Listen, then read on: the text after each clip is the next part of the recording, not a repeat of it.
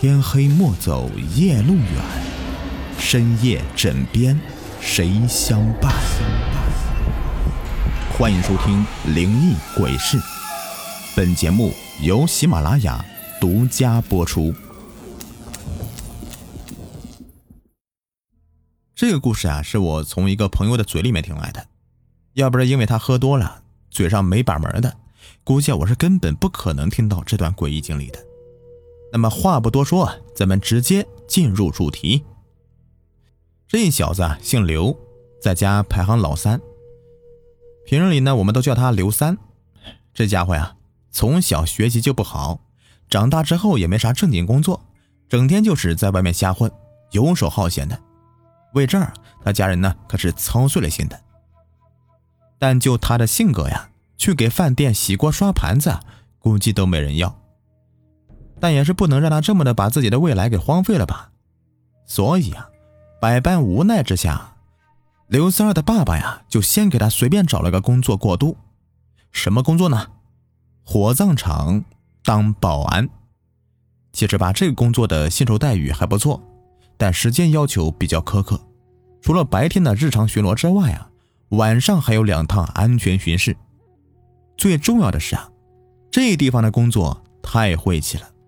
谁知道这个地方会藏着有一些什么不干净的东西啊？本来呢，他是不愿去的，但是胳膊扭不过大腿呀，最终他只能硬着头皮去上班了。和他一起当保安的呢，是一个年近五十的大叔。大叔姓王，穿着特别朴素，再配上这个黝黑的皮肤呀，一看上去啊，就立刻给人一种非常地道的农村人的形象。不过，那道挂在大叔脸上的疤痕倒是非常显眼。但当刘三提起这条疤痕的时候啊，大叔脸上都会出现诡异的恐惧感。具体是因为什么，刘三儿也并不清楚。但他知道这道疤估计和这火葬场脱不了什么干系。在刘三儿刚开始去上班的那几天呢，大叔带他熟悉自己的工作任务。以及具体的时间安排，因为工作需要，所以啊，他们晚上是直接住在保安室里的。而变故也是在几天后的夜里发生的。记得当时大叔好像说自己家的孩子发高烧，他得去医院照顾一下，所以啊，当天晚上的巡夜任务就交给刘三儿一个人了。而在大叔准备离开的时候啊，他却突然的提醒刘三儿。你晚上巡夜的时候啊，千万不要靠近焚化厂后面那个小屋啊！啊，除此之外，今晚呢，大叔可能赶不回来了，所以啊，晚上不论是谁来敲门，都别开，你就一个人呐，蒙在被窝里面睡觉就行了，记住了吗？这些话呀，刘三在恐怖小说里面不知道是见过多少遍了，所以现在的他呀，也表示非常的无奈。行了行了，大叔别废话了，赶快去医院吧！啊，这地方你不用担心了，我自己有分寸。大叔现在虽然是有点犹豫，但还是转头离开了。而刘三之后啊，则是一个人坐在保安室里，看着电视嗑瓜子儿，别提有多乐呵了。到了大约晚上十点多的时候，刘三这才拿着手电筒离开保安室，去进行今晚的。最后一次巡夜，起初并没有啥奇怪的地方，但人呐就是经不起琢磨，特别是在黑乎乎的地方，那些来自大叔的警告就会被无限的放大，以至于现在刘三竟然感到自己的两条腿僵硬的迈不动了。幽冷的夜风此时不断的在刘三身边刮过。阴冷的感觉竟让他浑身起鸡皮疙瘩。虽然现在是初夏，但火葬场在郊外，加上某些特殊原因的影响，导致晚上的冷风像刀子一样的刺骨。他就这么的在原地站了半分钟。当他再抬起头的时候，却通过手电的光线看到，眼前出现的建筑不正是大叔嘴里面提到的那个焚化厂后面的小屋吗？自己什么时候走到这里来了呀？记得刚才他不是才绕到场前面吗？到场后面的话，至少还得走五分钟啊！这、这、这究竟是怎么回事？正在他诧异的时候，他却赫然听到，在这夜风呼啸之间，竟然发出“噌噌噌”的尖锐声。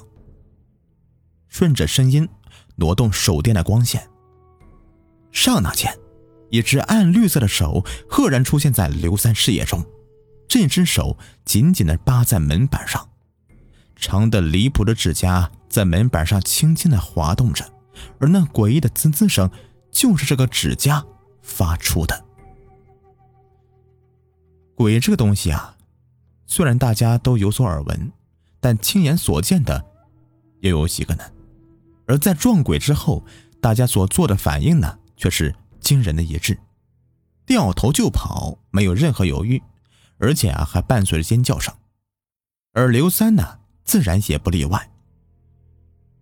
现在的他几乎是以平生最快的速度跑回保安室里，并紧紧的顶上大门，随后浑身颤抖的躲进一个犄角旮旯。而他的眼睛还在四下转动着，生怕刚才那个鬼东西会跟过来。在他的情绪稍微稳定一些之后，他才突然的意识到。自己所处的这个保安室似乎有些不对劲儿了。他记得自己之前出去的时候灯是开着的，为什么回来之后保安室里面的灯竟然全部都关掉了呢？是停电了吗？不可能啊，因为电视机还在亮着，里面的节目仍旧在播放，根本没有受到任何影响。既然如此。那保安室里面那个灯啊，又是谁关的呢？难道说……想到这里，刘三整个人都汗毛竖立，而他的身体上的颤抖幅度就好像是被加装马达一样的停不下来。就在此时，诡异的敲门声却好似无形的重锤，重重的砸在刘三脆弱的心灵上。来了，真的来了！我。我虽然平时嘴臭了点可绝对没有干过什么伤天害理的事情啊！这，你你找谁索命也别找我呀！现在的刘三儿被刺激的有些语无伦次了，双腿跪在地上，苦苦哀求着门外的家伙千万不要进来。可就在这个时候，一个特别熟悉的声音却从门外面传来：“开门呐，小刘啊，我回来了。”快开门呐！大叔，是大叔回来了。现在的刘三儿算是看到救星了，瘫软的双腿赫然有了力气。只是他一个箭步冲到门前，并透过窗户瞥了一眼窗外。他确定是大叔本人之后，这才把门给打开。你小子咋回事？慌里慌张的，撞鬼了？看似玩笑的话，在刘三听来，竟显得那么的刺耳。大叔，今天晚上我我还真的撞上鬼了，就在你说的那个焚化厂后面的小屋。你你小子是活腻歪了吗？啊！我不是千叮咛万嘱咐过，别让你靠近那里吗？啊！大叔在呵斥刘三的时候，还随手拍了他几巴掌，虽然有点疼，但刘三现在内心中的恐惧多少减缓了一些。哎呀！我呢，一直不想和你说。既然你撞上了，那我就和你讲讲啊。原来在咱们火葬场里面啊，曾经丢过一具尸体，是个男孩的尸体。从照片上看呀，男孩也就八九岁的样子吧，长得挺清秀的。但是命运不饶人呐，年纪轻轻的就患了绝症，病逝了。说到这儿，大叔顺手从烟盒里面抽出一根烟，叼在嘴上。人死了，家属就把尸体送到咱火葬场来焚化。可就在尸体准备往焚化场推的时候啊，却发现尸体不见了。这一下子可把家人给急坏了，赶快发动所有人开始找。最后啊，尸体。就在焚化厂后面的小屋里面找到的，其实吧，这也算是虚惊一场。但出人意料的是啊，不知是从哪儿来的一群野狗，竟然把在这小屋里的尸体呀给啃烂喽！那画面呐，真是惨不忍睹。后来呀，为了这事儿，咱厂长呢还被死者家属给告了。而从那次事件之后啊，咱们厂就经常出现怪事儿。而所有怪事的根源呢，就在那个小屋里面。我感觉呢。应该是那个小男孩的鬼魂在作怪哟。说到这儿，大叔却抬手把嘴上的烟给拿了下来。虽然他有抽烟的举动，但从始至终他都未曾点着过，这还真的让刘三儿感到很诧异。不过今晚的怪事儿还少吗？正在他俩聊天的时候，刘三的手机却突然响了。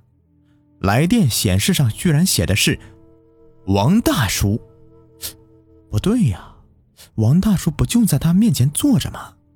既然如此，又怎么会打电话过来呢？在疑惑的驱使下，刘三接通了电话，随即在电话另一端则传来了王大叔那粗重的声音：“小刘啊，怎么样啊？今晚上有没有发生啥怪事啊？”听到这里，刘三整个人都宛若受到了晴天霹雳一般，眼神赫然朝着面前的王大叔望了过去，却能清楚的看到，此时这位坐在他面前的王大叔正静静的注视他，嘴角的笑容是那么诡异，透过微微掀起的嘴唇，刘三甚至能够看到那若隐若现的獠牙。除此之外，对方那只捏着香烟的右手，不正是刘三之前在小屋门板上面见到的那只暗绿色的鬼手吗？难道说，眼前这个人，这个王大叔，是假的？不是说了吗？今晚不要给任何人开门了吗？你为什么就是不听呢？嗯。眼前这个王大叔的嗓音变了，变得尖利。变得阴冷，变得诡异。这声音就好像是无形的利刃，将这夜幕的寂静给划开一道缝隙。而从这缝隙中释放出来的，除了王大叔肆意的冷笑之外，还有刘三儿声嘶力竭的尖叫声。根据他的回忆，当时的他呢是直接被吓晕过去了。而当他再次醒来的时候，发现自己躺在医院里。听他爸妈解释，他似乎已经是昏迷三四天了。而在他昏迷的这段时间里，他一直都是高烧不退，看样子应该是中邪了。自那之后啊，刘三儿再也没有去过那个火葬场了。后来从王大叔的嘴里得知，在他离开大约半年后的时间里，这个火葬场就倒闭了。至于现在这个火葬场是否还存在，他就不得而知了。至于他当天晚上撞到的那个假的王大叔，究竟是他胡编乱造的，还是确有其事，恐怕只有他自己最清楚了。在节目的最后啊，给您推荐一个卖潮服潮鞋的商家——辉哥潮牌工作室，经营各类鞋子衣服多年了，在业内啊是数一数二的卖家，质量经得起您的考验。有喜欢名牌鞋子、衣服的，又不想花太多钱的朋友啊，可以了解一下啊。像什么球鞋呀、运动鞋啊，他这里都有。微信号是幺八八七九四九二七九三，买不买没有关系，进来看看也欢迎。微信号是幺八八七九四九二七九三。